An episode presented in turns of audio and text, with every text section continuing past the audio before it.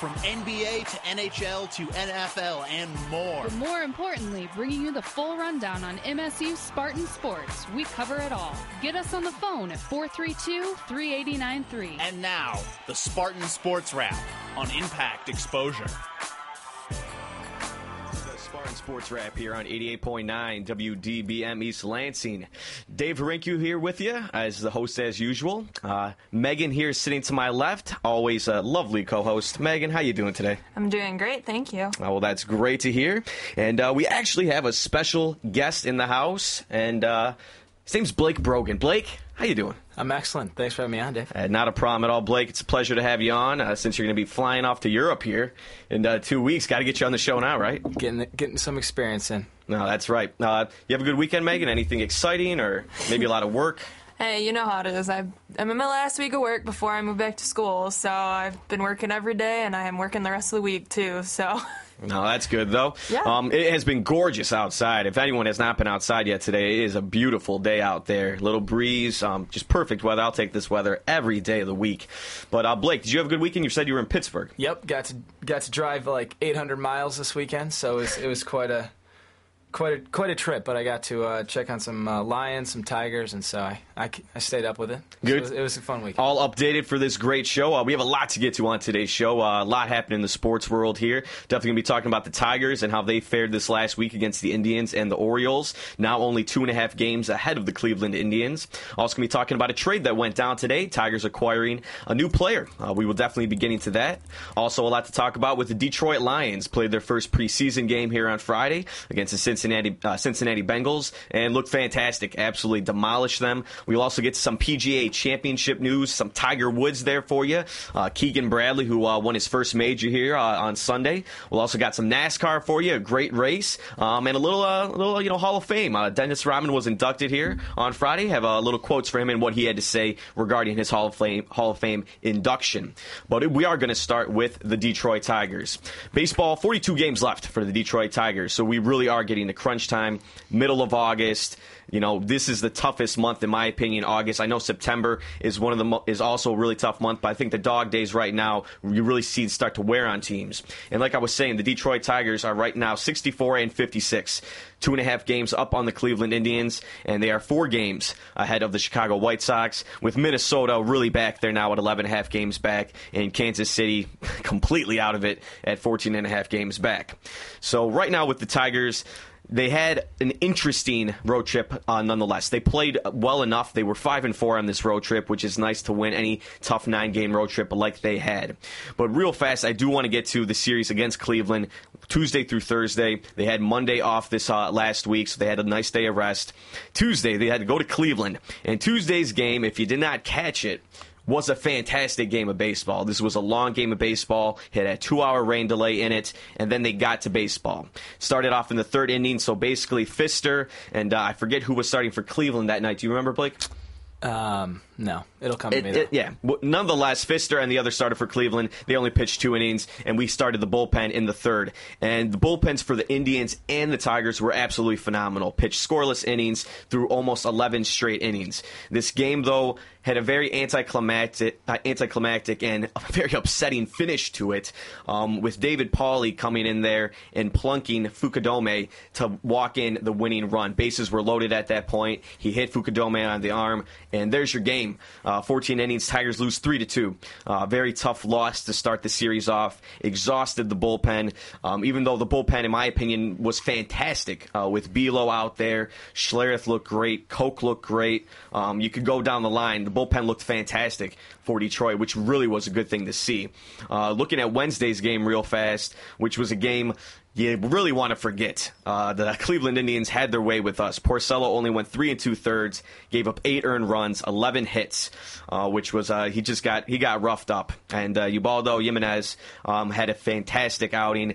Um, you know, really pitched great. Went eight innings, only gave up three runs. Really good outing for Jimenez. Porcello, though, like I said, really struggled. Um, you know, he has pitched well, pitched very well over his last six starts. He's had five quality starts. Out of his last six outings. So I'm not going to be too hard on this kid for having a bad outing against uh, against the Indians. Porcello will be going tonight against the Twins, so that is something I look forward to to see how Porcello bounces back in this upcoming series with the Minnesota Twins. Uh, going to Thursday real fast though, in a game that we had to win, in my opinion, you already had lost two games to the Indians here. You lose that game on Thursday, the Indians are only one game back of us. But who do we have on the mound? Justin Verlander, Mr. Automatic, went seven innings, gave up three earned runs, three hits, had ten strikeouts, which was great, and only uh, and three base on balls, so not too bad with the walks. Uh, Verlander again. The Tigers love playing one run games. They absolutely love it. Their last eight wins have come by one run, which is absolutely incredible. They become the San Francisco Giants of the American League. Uh, but no, it's good to see a team win close. It's a great quality to have in a ball club to be able to win close games. At the same time, you don't always want these games being this close. You can't always count on squeaking them out. Like I said, we lost three to two in a loss the day you know on Tuesday, so you want to be careful with these games. Again, another one-run victory Friday night. We started a series off against Baltimore at Camden Yard. They won five to four. Penny doing what he usually does, gives up roughly four runs and they get the win. He did good enough to win. The Tigers had enough uh, offense to win this game. You know, Penny eight and nine now. Who knows? We might have four pitchers here soon enough with ten wins plus. So uh, nice to see Penny finally get back to form, at least his kind of form. Uh, so uh, not too bad from Brad Penny. Saturday, in my opinion, the best game of the series. Um, this was a fantastic ball game. The Detroit Tigers get down five runs uh, very early, five runs in the second. Uh, Max Scherzer gives up a three-run knock and a two-run knock. So it's not like they were getting a ton of hits on us, but very untimely home runs, some pitches he did not locate exactly where he wanted them. And when you get down 5 nothing early, I never say it's over. By no means it's over. It's five nothing. If you're in the sixth and the seventh, that's a different ball game. But when you're looking at a game in the second inning, there's a lot of time left, and the Tigers really got it done. Had a beautiful beautiful sixth run inning. Well, not excuse me, five run inning in the sixth. Um, started off by a great uh, two run shot by Miguel Cabrera uh, with two outs. Mags gets a double, gets on base. Cabrera really starts this rally, in my opinion, with the two run homer, and then just singles from Martinez, Peralta, Avila, Raburn finally driving in the two runs, the the go ahead runs. Um, a fantastic inning, and I want to give more credit not to the offense but to Max Scherzer, to a guy that got so touched up in the second inning I say I had the I didn't know if he'd get out of the fourth.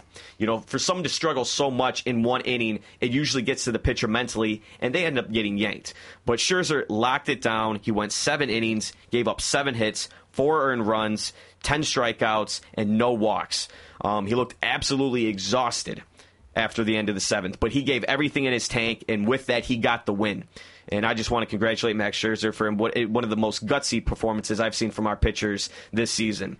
And looking to Sunday, All right, a game you want to forget as well. Um, the Tigers got lit up. They got down eight to one at one point. Doug Fister, Drew really not getting it done. Twelve hits. He gave up six earned runs. Two of those runs were unearned. He only went three and a third. Um, did not do a good job at all. Uh, Doug Fister, and you know Fister kind of a question mark because he did give up two earned runs as well in Tuesday's game against the Indians before the rain delay. So you kind of start to wonder. I mean, twelve hits, six earned in that little time.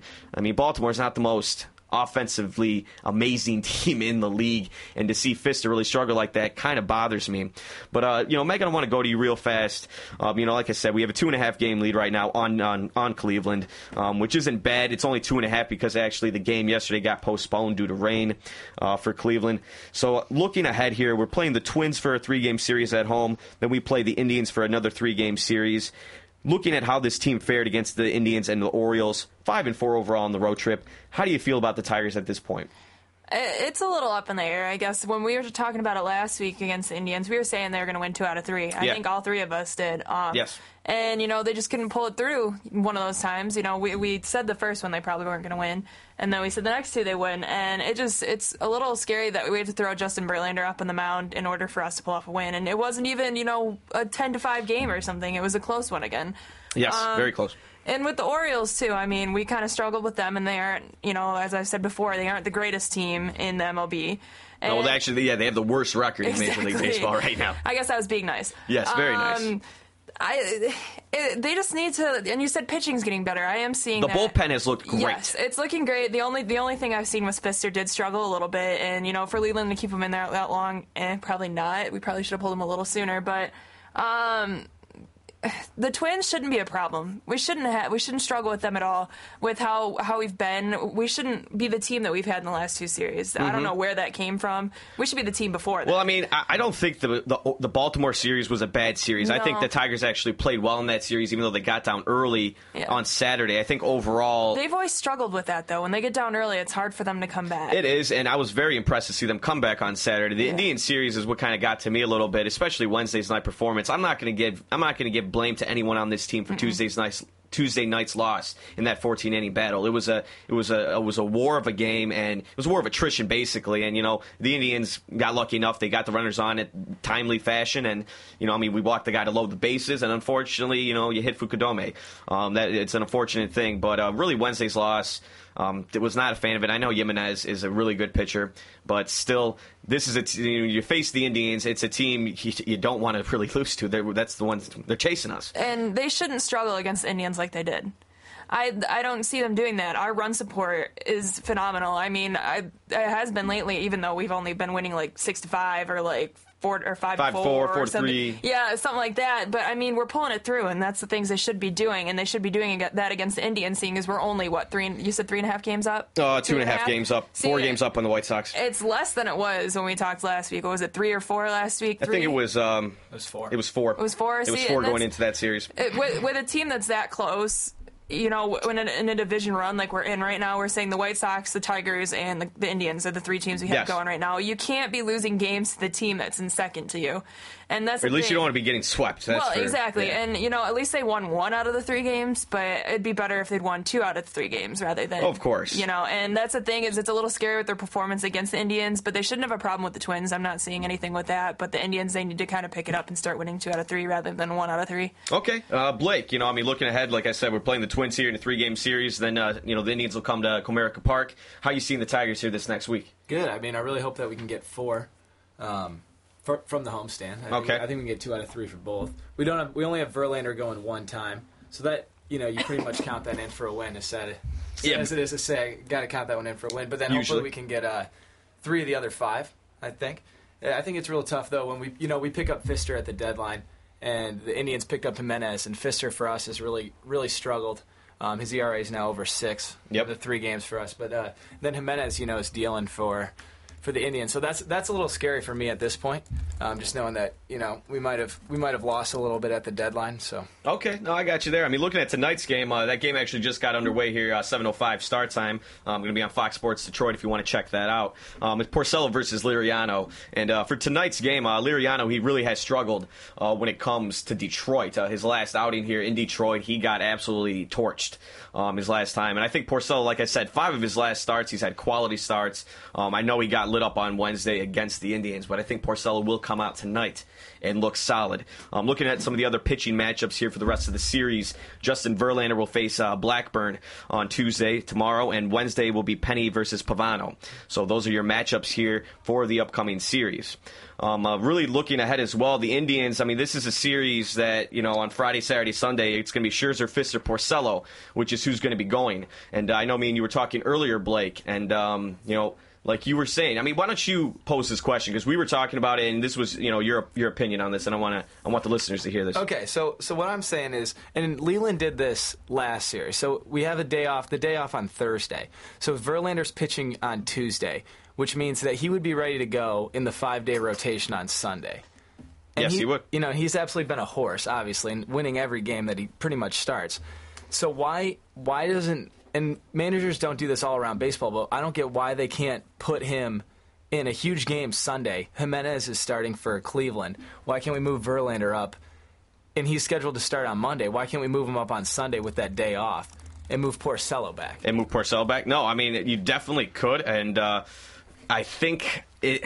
You you wonder if he in any way is going to mess with this once he fi- once he sees how the team is doing, like how how the series goes with Minnesota, and then does he tweak it? You know, if let's say we do struggle with Minnesota, and you know we really need that win because you look at Sunday's game, yes, Porcello again versus Jimenez. So I mean Jimenez, excuse me. Um, so that again, it's going to be a rematch of last Wednesday of this last Wednesday's game. So I mean, Megan, do you think that uh, that Leyland should move up Verlander to the Sunday start or keep him at Monday?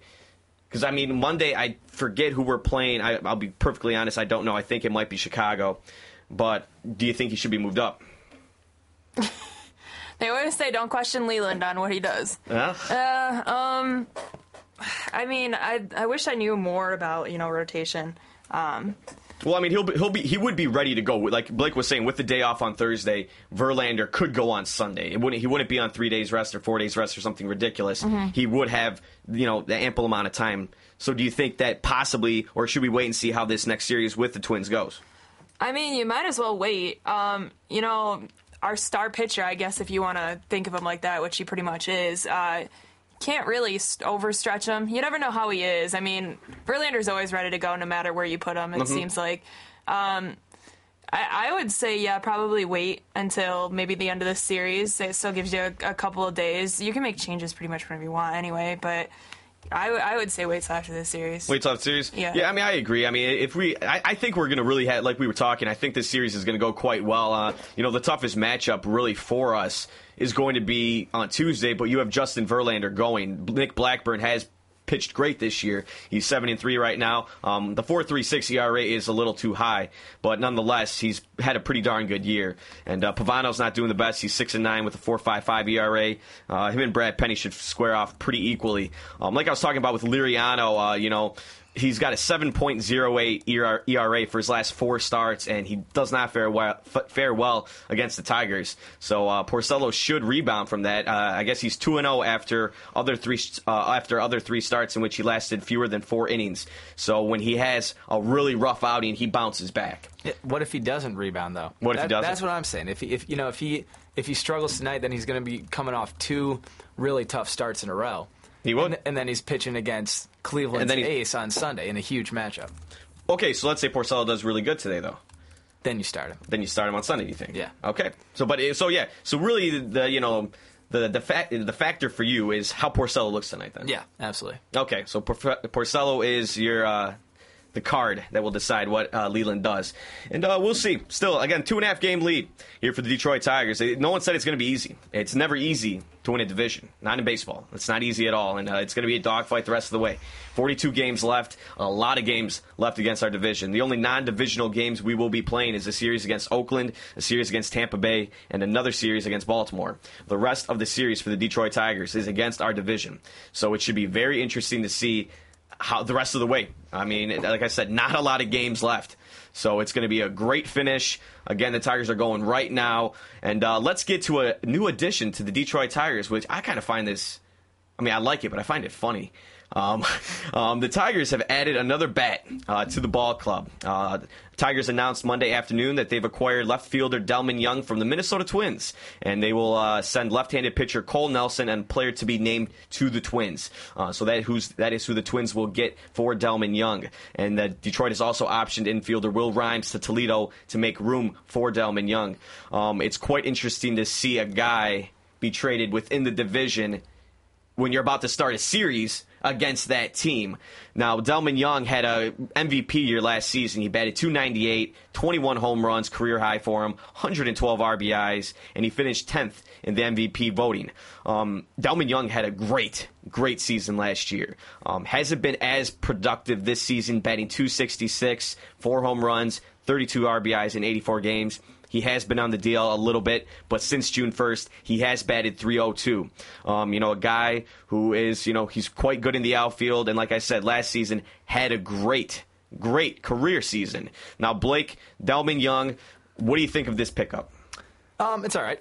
I'm not. I'm not over enthusiastic about it for any reason. I mean, our, our he does play a lot of right field, which helps because our center field and left field with Boesch and Jackson are really good defensively. Mags pretty much struggles. Yep. he's subpar to say the least in right field. Although, but but my thing is we have Dirks already who can sub in, so I don't think he'll be that much of a help in the outfield. But hopefully he can start swinging the bat. start swinging the bat a little bit better. And I think that's what it was for. I don't think it was necessarily for for the outfield. I think it was more for another bat. Uh, Magglio Ordonez, guy I love. I've always loved this guy. Um, you know, great, great hitter, great player, but he just hasn't been doing it. I know that injury really got to him, and he's never bounced back from it. He's batting 223 right now, and he's only batting 154 in August. Um, he finally got an extra base hit here, like uh, the other night on Saturday, but he hadn't had an extra base hit since July 31st. So uh, you know, Mag's just really not getting it done. And when you're batting in the three spot so often, you need a guy who's going to be a little more consistent. So I mean, Megan, do you think Delmon Young is a good pickup here for the Tigers? Uh, I mean, I've been looking as much as I can at him right now, and they're saying he had he hit 266 with 16 doubles, four home runs, and 32 RBIs in 84 games with the Twins. So, I mean, he does have a decent batting average. I don't see why we'd need him for the outfield, like you guys were saying, for any reason. I mean, they were saying Brennan Boesch is recovering from a sprained thumb or something, Yep. and um, we already have Jackson in center, which he's there most of the time, and then Ordonez, or we have like Dirks out there or something, you know, just throwing people out there. Uh, he just, yeah, he seems like he'll be a good bat rather than someone to toss out in, in the in, def- in the defense. I guess is what I'm trying to say. I don't know. Uh-huh. And um, like you guys said, you know, Ordonez isn't where he's been, and yeah, I think I think it's a decent pickup if we're talking about bats. As for defense, I don't see so much why as we need them, and I think that's mostly what they were talking about. This article is mostly his offensive stuff. No, definitely. I mean, his offense is good enough. Uh, you know, he does not bat for a lot of power this year at all, but batting 266 is not too bad. And, uh, you know, sometimes guys have off years after having a great season. And again, he has dealt with some injury. Uh, the good thing about picking up Delmon Young, when we did at least, um, is that since we acquired him before August 31st, he will be eligible to play in the postseason. You know, of course, we need to make the postseason first, but uh, he would be eligible for that. Um, also, his salary uh, is going to be five point three seven five million dollars, and he'll be uh, eligible for salary arb- arbitration this offseason. And uh, for a free agent after, he'll be a free agent after the 2012 season. So uh, I don't think we're paying him too much money necessarily. Not too bad. The guy we gave up, Cole Nelson, he was uh, he's only 22. He was a 10th round pick by the Tigers last year. Um, he had a 5 and 11 record with a 4.87 ERA in 26 games in Class A Lakeland this se- season. So Not giving up a lot. not giving up too much. I know they said there's another player to be mentioned, um, but really not too much. Yeah, not giving up too much. And like we already said for the outfield, Brendan Boesch, he did pinch hit last night with two outs in the bottom of the ni- uh, top of the ninth against the Orioles, but I don't think he, he's not playing today. Um, the lineup actually, what they did is they moved Delmon Young to the third spot. He'll be playing left field, and Ordonez will be batting seventh in his standard right field. So uh, hopefully. Tigers can get a good win today. Um, the funny thing, the, the funny quote basically uh, involving this trade was Delmon Young thinking it was a prank. Uh, Delmon Young did not know that this was actually what was going on. Um, you know, they said that he was uh, when he got to the clubhouse here. You know, he was walking around, and they asked what he was doing there. And he said, "quote I kept saying to them, I've been traded seriously." End quote.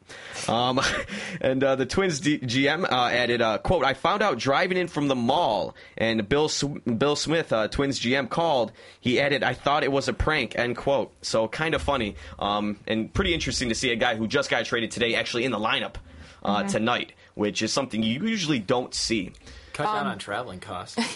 Did you happen to read the Free Press article about him? No, I did not. Okay, well, I'm looking at it right now, and at the very bottom of it, it shows his inf- infamous moment in baseball from his minor league days. Okay. And what happened is he disagreed with a third strike call, and they tossed him out of the game, and he threw his bat at the umpire.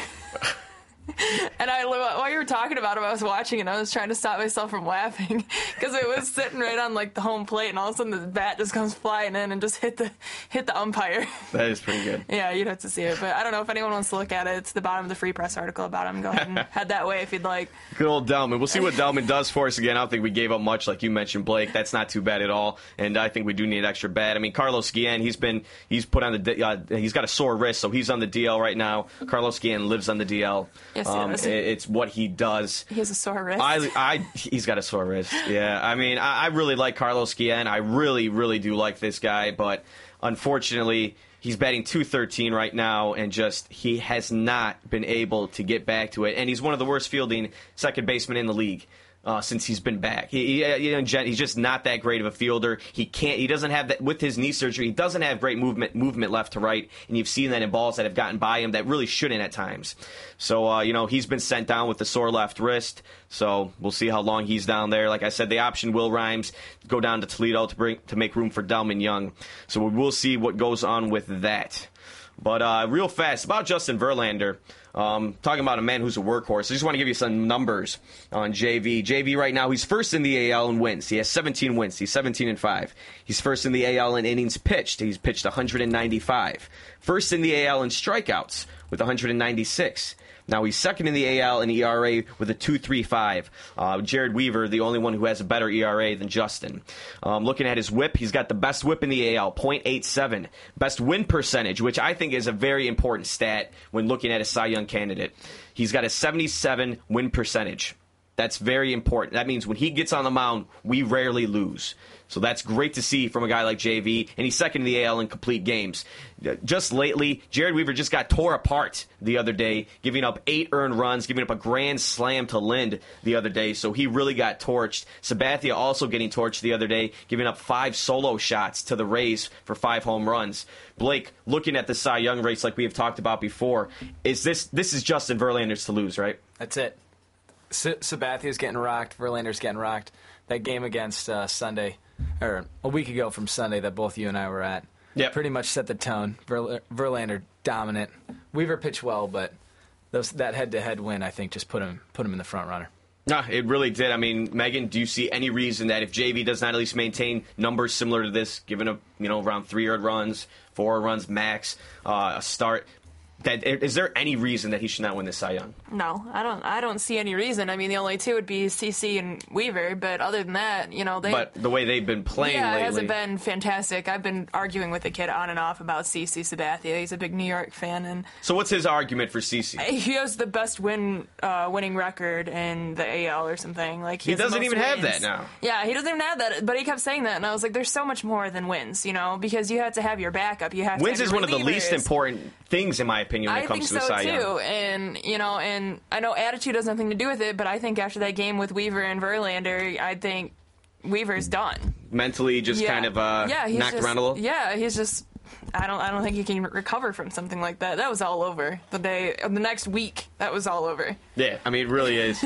so, I mean, w- w- in any way, what does Weaver or Sabathia have to do to in any way eclipse Verlander? Are they just hoping Verlander needs to like get torched like they have gotten torched these last couple outings, or he's I got he's what- got yeah he's got to lose. A, Verlander's got to lose a couple times, and he's got to have a couple tough starts. But he hasn't had a tough start since the first game of the the second half Mm-hmm. against Chicago.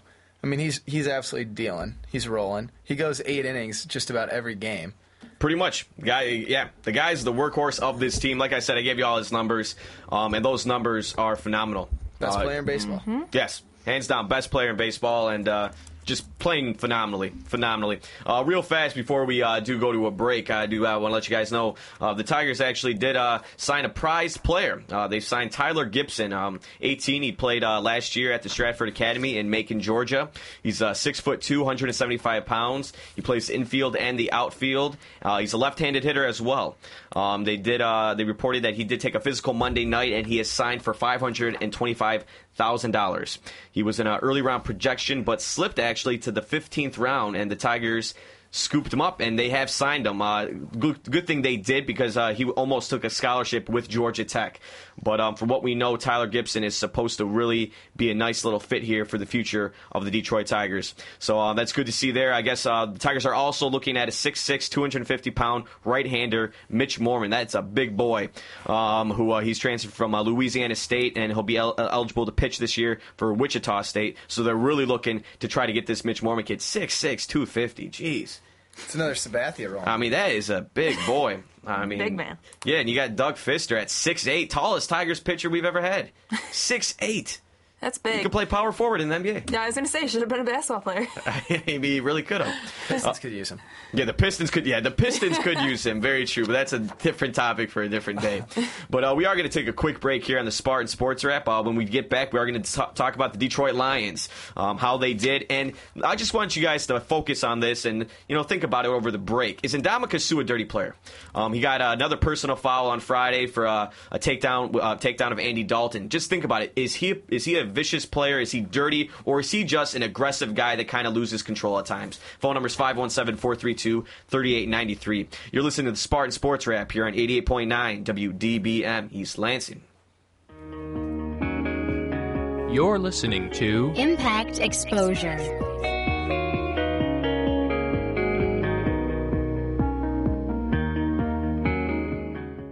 For some high school students, school can be a dangerous place. A lot of gamers look at you as a gang member too. For some, just being in school can be a struggle. I wouldn't go to school. I didn't care about what my mom said. My mom would tell me, like, what are you doing for yourself? You're not doing nothing. But despite all the obstacles, inside every high school student is a graduate. People look down on you if you don't have a diploma. I want to graduate because they say I won't. Go to boostup.org and find out how you can help a friend, a son, a daughter finish high school. Boostup.org. Brought to you by the U.S. Army and the Ad Council.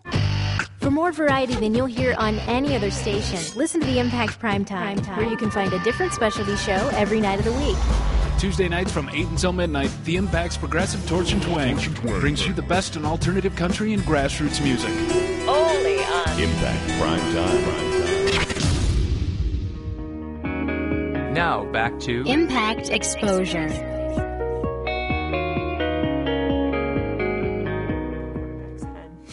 Welcome back to the Spartan Sports Wrap here on 88.9 WDBM East Lansing. Dave, Megan, and Blake here with you. About a half hour left, so let's get to it. Football is back. Yay! Yeah. Who thought they would have been able to say that? Who thought that we wouldn't even lose one preseason football game? And we didn't. Uh, the, the, Detroit Lions played their first preseason game of the season this Friday at home at Ford Field. Uh, 7:30 start time. They played the Cincinnati Bengals, who stink. Um, absolutely stink. Um, they beat them down 34 to three is your final. Um, absolutely, uh, they looked great out there. Um, the Lions really getting it done. 280 pass- passing yards, um, which really looked good. Stafford went six for seven, um, you know, in his drive, which is great to see. you know, his throwing arm really looked good out there, which was fantastic. the one thing I guess you could say for the Lions was their rushing game was not that great. they only had 70 rushing yards, which really is not going to get it done on 33 attempts as well. So I mean that's you know that's not a good average um, at all. So that would be the one thing I would take away from this Lions game that I think the Lions are going to need to work on. Of course, is more of the running game, but their passing game looked great. Whether it was Shaun Hill, Drew Stanton, um, the Lions looked really good out there. Um, you know, just absolutely decimating uh, the Bengals. Great passes to Calvin Johnson for a touchdown. Nate Burleson had a great little tiptoe catch there on the right side of the uh, end zone. Really looking good. Um, you know, it was great to see that. Another thing, penalties. Lions do need to work on this. 74 penalty, uh, 74 penalty yards, six penalties. Little more than I like to see. But uh, you know, real fast, Blake. Looking at this game, I mean, what did you take away from the Lions game here? Oh, we look good. Offense was good. I mean, I'm impressed, but I don't get excited over preseason games. It was their it was it was their best practice of the year.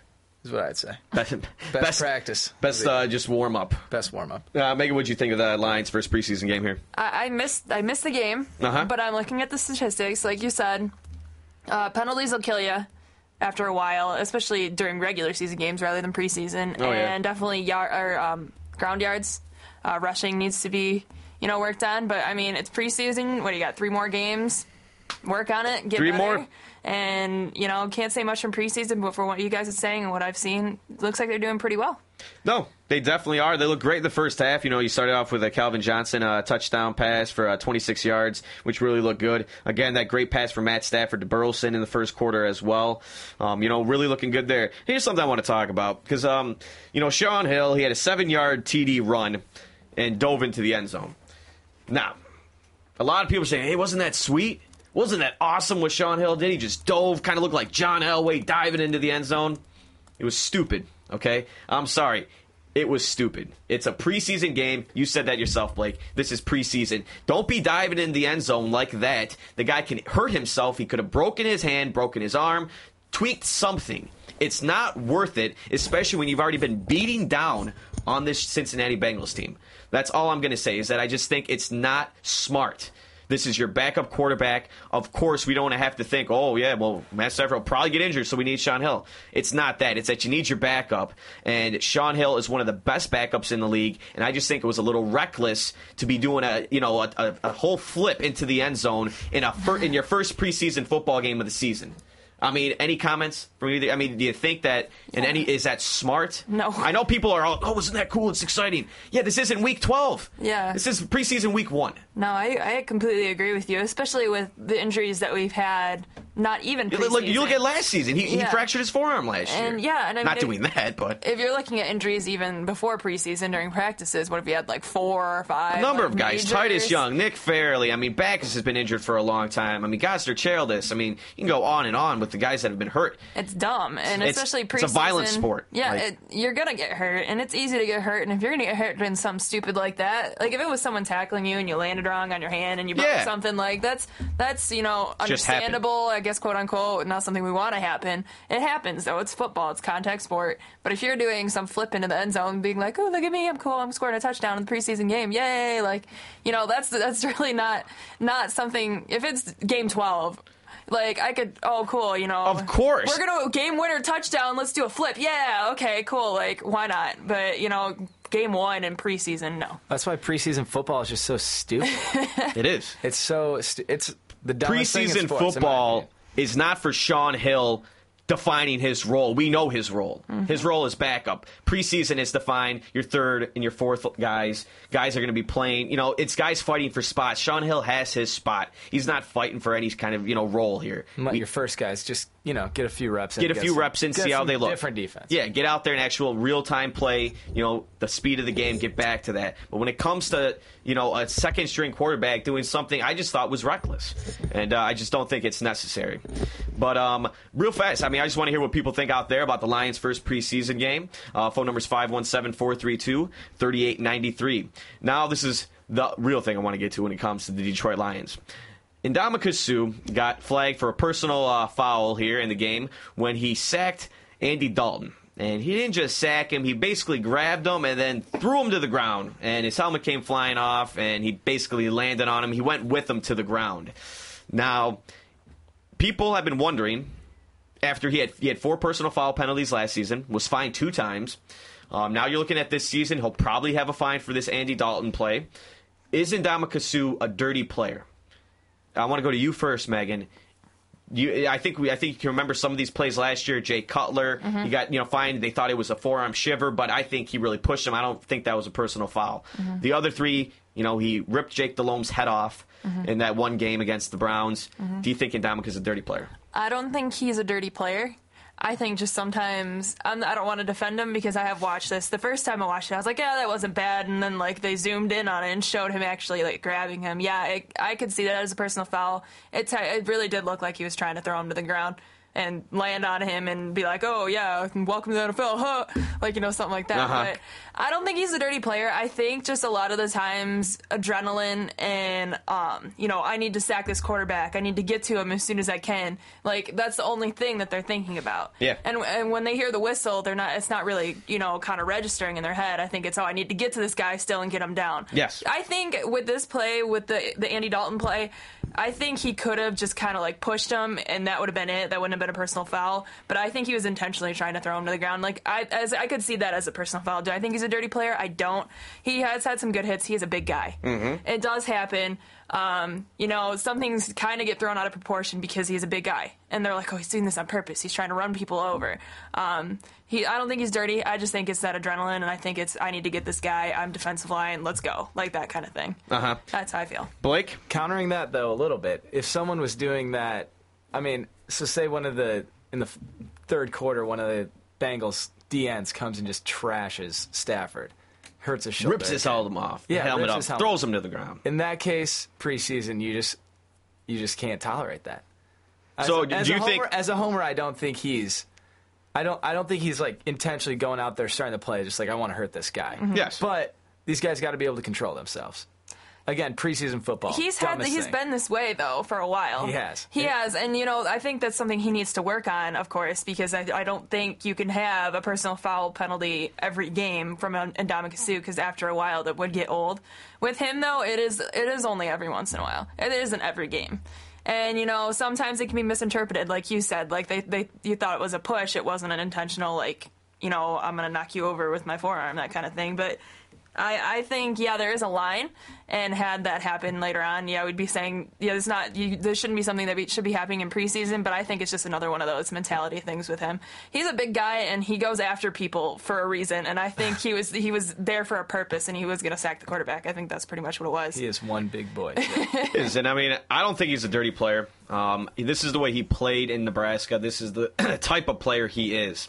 And, uh, you know, the thing being is that, you know, this was Schwartz's rebuttal to basically him driving Dalton to the ground instead of Mhm. like, because Dalton, he had not noticed, he did not know if Dalton had gotten rid of the ball yet. Yeah. Was Suh did not was not aware of that. And here's a quote from uh, Jim Schwartz, uh, head coach of the Detroit Lions, speaking on that. He says, "quote It is tough. There's at least two different times that I've seen defensive linemen let the quarterback go when they still had the ball and they wound up completing the pass." End quote. And uh, you know, uh, Suh said, you know, that he won't let this happen to him. He says, "quote I will never be in the position where it's should I or should I not. Either you do it or not." End quote. Um, the one thing I do think that Suh does need to worry about, I don't think he's a dirty player. I think, like you said, he's a big boy. He's aggressive. I think that his sacks or his takedowns look more violent than they are because of his size and because of the way he plays the game. But what he needs to be wary of is becoming a fine machine in the NFL. The league is going to start looking at him much more closely. Giving him the Steelers treatment. Giving him the Steelers treatment, exactly. And that's what you really start need to be wary of in a second season already to have five personal foul penalties against you, being fined twice. Do you really do you think, Blake, that he's really got to start to watch himself, or the league is going to start to, you know, give him the Jerome, give him the Jerome? Jerome Harrison Yeah. effect. Yeah, no, I mean he's got to watch himself. As I said, I, he, I mean it's preseason and regular season for me are just totally different. Yeah. Regular season, I wouldn't have a problem with that, but preseason, he's got the pretty much the half the battle is just getting these guys through the preseason. Yeah, exactly. That's all it is. It's just g- getting all all all hundred guys on your roster through the preseason uninjured. And then so you can whittle it down to 53. And then for game time, whittle it down to 45. Or 40. I think it's 46, excuse me. But uh, no, I think Adamka's an amazing player. Of course, uh, he's more aggressive. He's not a dirty, he's aggressive. I think there's there is a difference, but you need to be careful. We got to get Fairley out there, too. Yeah, Fairley's got to get the boot off. He's got the boot on. Uh, he should be ready for the regular season, though. They keep saying so. That's great to hear. Uh, it does seem like Jeff Backus is making a decent recovery after his uh, pec- uh, pectoral muscle that he strained. So it looks like he should be getting out there again soon, which is really great to see. Um, I love Suh. He's just you got to be careful. Again, I agree with you, Blake, in the fact it's preseason. There's no real reason for that. You're already winning handedly. Why?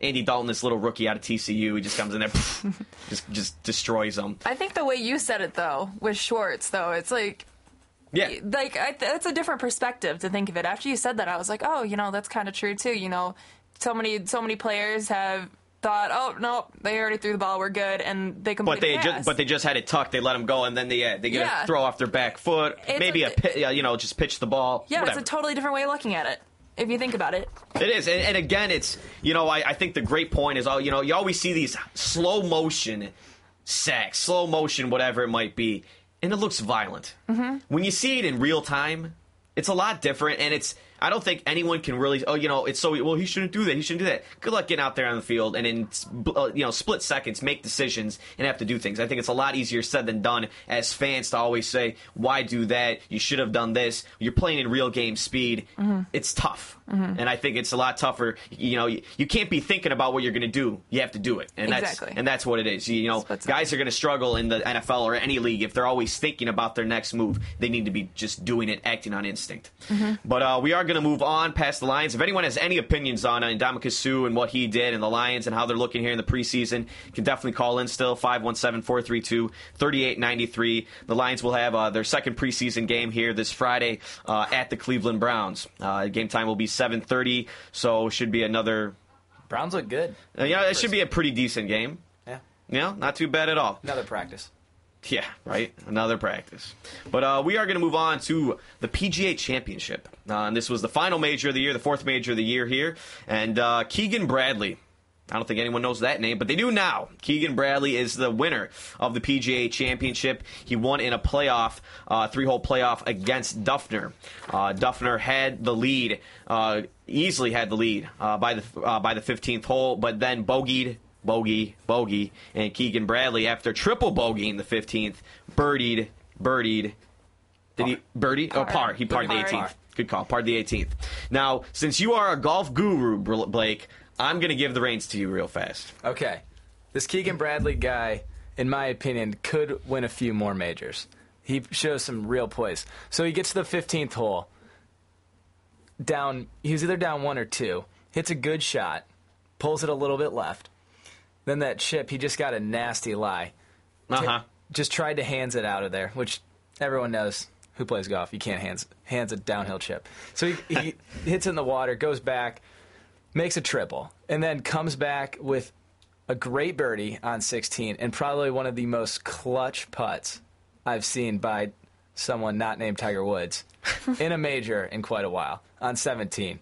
And a good par. 35 foot uh, birdie putt, yeah. Everyone who had hit that putt, I've been watching it all day. Everyone who hit that putt on 17 rolled it about seven to 10 feet by. And um, Jason Dufner rolled it, had the same putt, rolled it seven to 10 feet by, and then had the same putt again in the playoff on the 17th hole and ran it like 15 feet by. Jeez. So that putt was so clutch.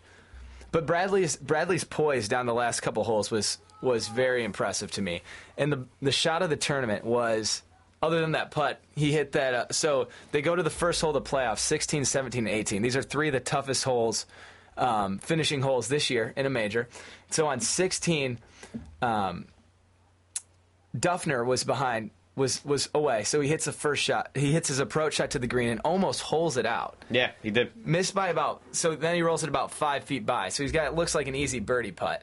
So pressure squarely right back onto uh, Keegan, and he absolutely stuffs it inside inside Dufner. Even better shot. He, wait, just Yeah. unbelievable. Puts it to about four feet from 180 yards away, and Bradley makes makes his putt after Dufner pulls his his little uh, his little downhill putt. Yeah. and after that, it was just. I think Keegan Keegan just Bradley time. Yeah, and he had just locked on, held on. Um, Keegan Bradley, um, you know, he becomes only the third player in at least, uh, you know, the third player in over hundred years to win a major in his first try, And which is incredibly putter. impressive. And the with, long uh, with using a long putter and a belly putter. Yep, and that was the first time that anyone's used a long putter and won a major. Yeah, it is, and uh, that is very impressive. Uh, Keegan Bradley, a name no one knew before. I hope they uh, remember it. Um, he has moved up now to 29th in the world um, after winning this major, and he finally ends the drought for the Americans in majors by winning a major. There you go, give it a hand. USA. Yeah, USA, USA. Um, Phil, Now you're saying it like you're foreign. no, but in Beerfest, they go USA, USA, US. Um, but Phil Mickelson, um, he uh, was the last American to win a major in the 2010 Masters.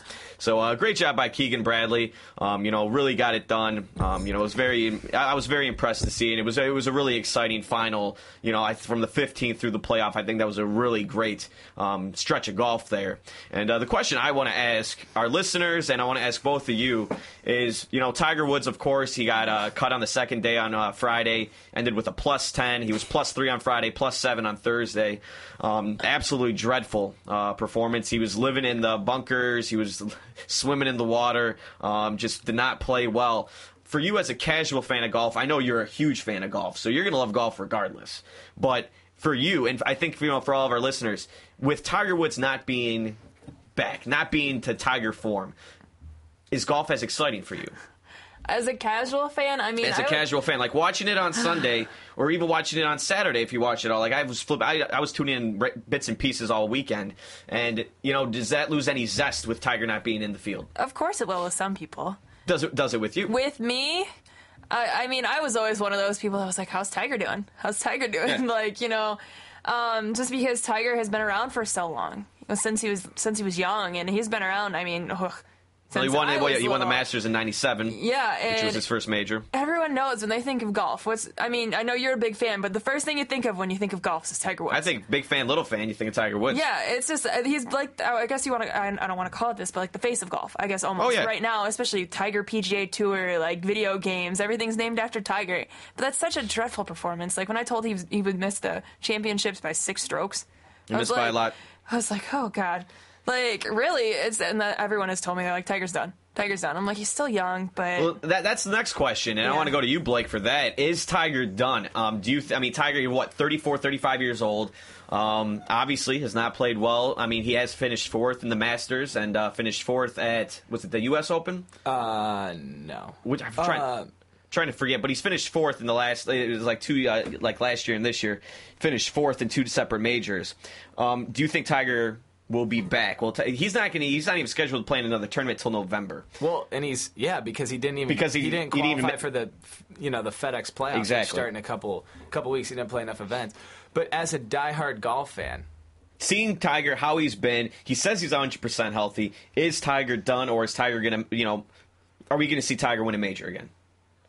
if he wins, well, I'll say this way: if he wins one major, he's going to win five. But it what it comes down to, he got through this year healthy. He just doesn't have to play any more events. He needs to he needs to kick butt this in this off season. And if he can't win, 2012 is going to be huge for him because if he doesn't win a tournament then, then he'll go 3 years with no with no tournament wins. And at that point it's going to start to get scary. But the last 2 years he's been I mean, of course the emotional issues I'm sure are pretty devastating, but he has been hurt. And he and Yeah. he really has been hurt. But he's got to get back to it. He's got to get back for golf. If I mean, I think about it this way: if if Tiger Woods was in this playoff and shot even par in the playoff, which Jason Dufner did, Yeah. and Keegan Bradley shot one under to beat Tiger instead of Dufner, It would have been one of the most amazing. you're gonna think, yeah, you're gonna think. You're gonna think uh, Keegan Bradley is like the up and coming. He's the new Tiger guy. Woods. Exactly. Yeah, and I completely agree. I, I like. I think Tiger golf needs Tiger. I, I completely believe that golf needs Tiger Woods. Good or bad, win or lose, they need him, and they need him better. They need him. They actually, I think they need him more for winning's sake. Um, no matter what, I just believe the casual golf fan is not as intrigued when Tiger Woods is not playing in a tournament. Well, fans fans look at names, not scores. Exactly. That- I mean, you can see better golf, but people don't. I mean, it doesn't matter. It doesn't matter. You look at the leaderboard, you see Keegan Bradley, Dufner. Um, don't know that guy. Don't know that guy. Don't know that guy. Oh wait, Steve Stricker. Okay, don't know that guy. Don't Yeah. know. People are like, well, why do I care? No, I don't know don't any care. of these guys. You don't care. So like, and that's the thing for the casual fan, they don't give a crap, and that's why you really do need to have Tiger Woods come back. I think Tiger does bounce back. I think he does win a major here next year. Um, I think that right, good. I really think he it. does. I think that you know he is healthy, like you said, finally, and really I think it's a mental thing with Tiger. Mm-hmm. I personally believe that he's not completely mentally gotten over everything that went down back that last Thanksgiving. You know, the whole th- being dragged through the mud as he deserved to be, don't get me wrong. But with what happened with him, I don't think he's mentally recovered from it. And when you haven't played golf in that long, also dealing with injury, not having that confidence in yourself that I think Tiger has always had. And I don't see that anymore. And I think Tiger will get that back. Like you said, he's going to have a lot of time to focus on his game. You know, main, you know, keep his health up. Get you know, keep in keep in shape. Practice more. I think you see Tiger Storm back next year. Golf will love it. I will love it, and hopefully it happens. And that was my next question for you guys. Was you saying he's physically healthy, but is he mentally healthy? I, I don't think he. No, I don't. I really it's don't. been a couple He can get years almost, but I, I think I think it's still affecting him because I think it's still on people's minds. Of course. I mean, just not playing for that long. It just. I mean, was there a bigger story around? I mean, that was huge. Biggest story for like two months. for two months, and then it just kept going, kept going on and on. And any major he would play in, it would go, you know, just on and on. And then you know he just he was not healthy as well. And I, I know, trust me, it's in any sport. If you're not mentally there, it's you're not going to play your best. But I think in golf especially, if you are not mentally prepared, good luck. Oh yeah. I mean, you tell me, Blake, you play golf like if you're mentally somewhere else, something's going on in your personal life, whatever it might be, you're losing confidence in yourself. I mean, that really has got to affect the golfer. Oh, it absolutely does. And uh, I was listening to some guy on the Golf Channel who's a golf psychologist. He writes some books and stuff. And he was, uh, he said, he was saying he he describes golf as ninety percent mental and ten percent mental. So that's what some oh, you say. confused me for a second, but I, got it. That's what, but I'm saying men- mentally it's huge. But you can, I blame ESPN for like half of that. 'Cause I blame just- ESPN they for a lot of things. They just, they just, They, they love antagonize him. stabbing Tiger. Like uh, it was hilarious because when he shot the the plus three on Friday, you know they were showing all of his highlights, right? And all they showed were his two double bogeys and his other bogey and his other bogey. They didn't show his three birdies that he had. They didn't show some of the good shots from Tiger. Oh, Tiger's in the bunker again. Tiger's in the bunker again. Well, hey, listen, you can show Tiger making a few. Tiger had to have a couple good shots in there. I saw you. You see the line. He's got three birdies. You're not showing any of that, ESPN. No, you're just oh Tiger sucks again. Like I mean, come on. Yeah. ESPN the way they no the way they do that kind of stuff really irritates me. But NASCAR, Megan, let's go. All right, Watkins Glen, Heluva Good sour cream dips at the Glen. Like I told you guys last week, we had a pretty pretty nonchalant race, but you know, winner, broken ankle, won the race, second Yeah, win of the year. Pretty cool. We're a little over halfway done, guys. So uh, let me tell you, Marcos Ambrose, first win of his career. So another cool race this this week. I actually watched a couple of the highlights because I did miss the race yesterday because of work. Um, but I did watch some of the highlights today, and we had some crashes. The win was actually on a caution. So I mean, uh, cool. What a race, you know. what a win. Um, but we had a couple crashes, you know. Um, we had Denny Hamlin go head on into a guardrail. Um, he ended up finishing. Uh, woo, he ended up finishing 36th. Um, 86 lap. Menard, he blew a tire. And then at, at the very Uh-huh. last lap, second turn, Reutimann and Ragan. Um, Reutimann flipped after he ran into Ragan. Ragan went headfirst into a guardrail. Oof. Um, so we had some pretty interesting crashes throughout it, and uh, watching that flip, oh my gosh, he flipped like twice, and then he slid on, on the top of his car just all the way down the track. Oof. And so I'm pretty much, I'm pretty sure that's what the caution was from. Um, it was a pretty short race. It was two hours, That is a pretty short. two hours and 16 minutes. No, I mean Compared to what I've told you guys before, they're like three hours, a little over three well, they're hours. usually long, long races. and you get bored. I mean, but two hours, I probably could have sat there and watched it had I had the time. Um, five cautions, three of them being because of these crashes. Mhm. So um, next week is actually MIS for all you people. Nice. So we'll be in Michigan. I'll be there. So as I told you guys last week, I'll be able to give you first-hand experience. I'm fifth row, right at the beginning and the ending. So I'll be right there. Watch out for flying debris. Oh gosh, they have the nets, but those don't always help. but yeah, so that's that's NASCAR for you guys. MIS tailgating Michigan. I'll be there at 9 a.m. because I was told I have to get there early. Yeah. Um, uh, that's pretty much what No, happened. that should be good. And also for anyone, uh, I, I I know there's not too many out around this area, but uh, for any of you Michigan fans out there, uh, Desmond Howard will be the grand marshal for the race at MIS. Oh man, Um, uh, I guess MIS really loves Michigan because Lloyd Carr actually was just grand marshal back in June. Oh jeez. Dave, So- have you ever been to a NASCAR race? I never have. Is have it- you? Is, no. I've been to like uh, the um oh gosh the ones that had the parachutes in the back. What are they? Oh, like uh, top Oh. top drag yeah, or the drag races. I've Yeah. been to like those, but I had never been to a NASCAR race. And the person I'm going with is a big NASCAR fan, so um, no. But you know, is this saying anything about U of M? I don't know. what do they call them? The the white trash of Michigan or Walmart? Walmart Wolverines. Walmart Wolverines. Walmart Wolverines. Got a bunch of those back home. That's, yeah, going back home, it's always a trip uh, to go back there because all these people I know, a lot of my friends, they never went to Michigan. Not one of them. Not one of them. And they all love Michigan. I was Isn't getting it into, funny? I was getting into an argument with three Michigan uh, uh, fans. You know, some of them friends of mine, some of them people I just had met that night. The Spartans were already 11 and 1 at this point, okay? They were 11 and 1, the Oh. season was over, and they still were trying to tear down the season Michigan State had and Oh, in yeah. some way make excuses for their season. Oh yeah. It's like shut your mouth. This year. I we, just need, argued- we need one more win this year. I argued with a kid from Central when I was at the Central Western game. He's like, "Yeah, from Ann Arbor, my team's gonna win it this year." I go, "Yep," just like you guys, you know, lost against us the other week. And they're, he's like, "Shut up!" And he just like took off, and I was like, "Okay." Oh, well, at least that guy's from Ann Arbor, or he maybe went to the school. No, he went to Central, you said, but yeah, he's from Ann Arbor. I just, you know, I, I'm from Sterling Heights. I'm from back on the east side of the state, close to Detroit. And you just find so many Walmart Wolverines. They are everywhere. And I hate 'em. everywhere. I don't know. And for no reason. No reason at all. No reason at all. Have you ever like, been to that website? Have you ever looked at them? No, I haven't. Oh, the pictures are so great. You should I look bet at it's them great. sometime. you get some interesting characters at Walmart. But no, I just I've always found it. Uh, I mean, I guess you do have to pick a side in a sense. But I guess if I was from back there and I never went to state or I never went to you know Michigan, I would just root for both teams. You know, I, I, I no, I would. I would just, you know, I'd root for Michigan. I'd root for Michigan State. And when they played each other, yeah, I'd pick a favorite. But overall, and even me still here, I root for Michigan when we don't play them. You know, basically, I mean, I, I'd like to see the Big Ten do well in general. And Oh, that's yeah, the thing. Even hating Ohio State, if Ohio State's in a bowl game like they were against Arkansas, I'm I'm rooting for Ohio State. Oh, yeah. it's good for the conference. Why not? You know, how can you root for Ohio State?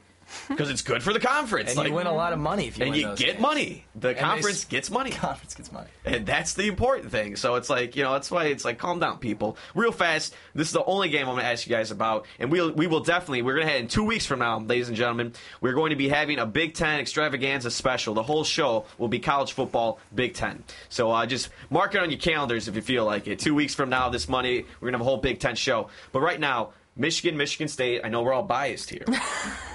but they play October uh, 15th, I believe it is. Yep. Um, Who do you think is going to win? Do you think it's going to be a real close game, or I mean, are you seeing kind of what we did last year when we went to the big house? Oh goodness, I I think we are gonna win by a lot. Okay. We have a new coach. We have a new coach. Everyone's saying, you know, Shoelace is going to be back. He's a great quarterback. Blah blah blah. I'm like, I'm sorry, guys. No. Of course, it's all about Shoeless Joe. No, it's not Shoeless Joe, but And I, it's just I, I think it's a rebuilding year for Michigan, especially with a new coach. You know, they're trying to get everything together. Mhm. These past three years with the same coach, they've been. Yeah, uh, dreadful not defense. very good. Yeah, Dreadful so defense. I just, I just maybe not by a lot, but I see, I see us beating them by more than like a touchdown or, or a couple okay. touchdowns. Real fast, Blake, because uh, well, we got one more minute. Right before we get out, okay. If we lose this game, though, I think I think we will win. But if we lose this game, I think the last three years are kind of a, a little bit of a wash Uh-huh. because this would just put Michigan right back, right over us in, Oh, one, It in one would. game. They get a new coach, and then they just brother. leave, they, they Yeah. just beat us again. Yeah. I agree. It will They, be. they, they would Oh, just, yeah. they, you know, they would just say the. Who, They call us the little sister, and they're the Michael big Hart, brother. Michael Hart calling us. Oh, you know, Rich Rodriguez, Rich obviously. Rod. You know, yeah, that's what I said. he's- But I mean, he, he lost to us three times. But if they beat us with the if new they come coach- in with a new coach right away and beat us, fault. especially in our house, because this is at Spartan Stadium this year. They thrive I on this being- uh, the Spartans could go one and eleven, just beat Michigan. Uh, Oh. You know, they, they thrive on being the winningest program in all of football. That's the one thing they have on everyone. and that's what they they'll always it. say, and that's what they'll always get to. Yeah. And we will talk a lot more about this in two weeks. Trust me, ladies and gentlemen. But we do. We are out of time tonight. Uh, Blake, I really want to thank you for coming on the show. Yep. It was a pleasure having you on. Um, thanks for all of our listeners for tuning in this evening. Uh, tune in next week, 7 to 8 again, Monday night. Uh, for all of us here at the Spartan Sports Wrap, my name is Dave. I'm Megan. I'm Blake. And that's Blake. and you guys have a great night out there. You've been listening to the Spartan Sports Wrap on Impact Exposure. Tune in every week for more of the greatest sports information, news, and analysis. Here and only here on Impact 89 FM.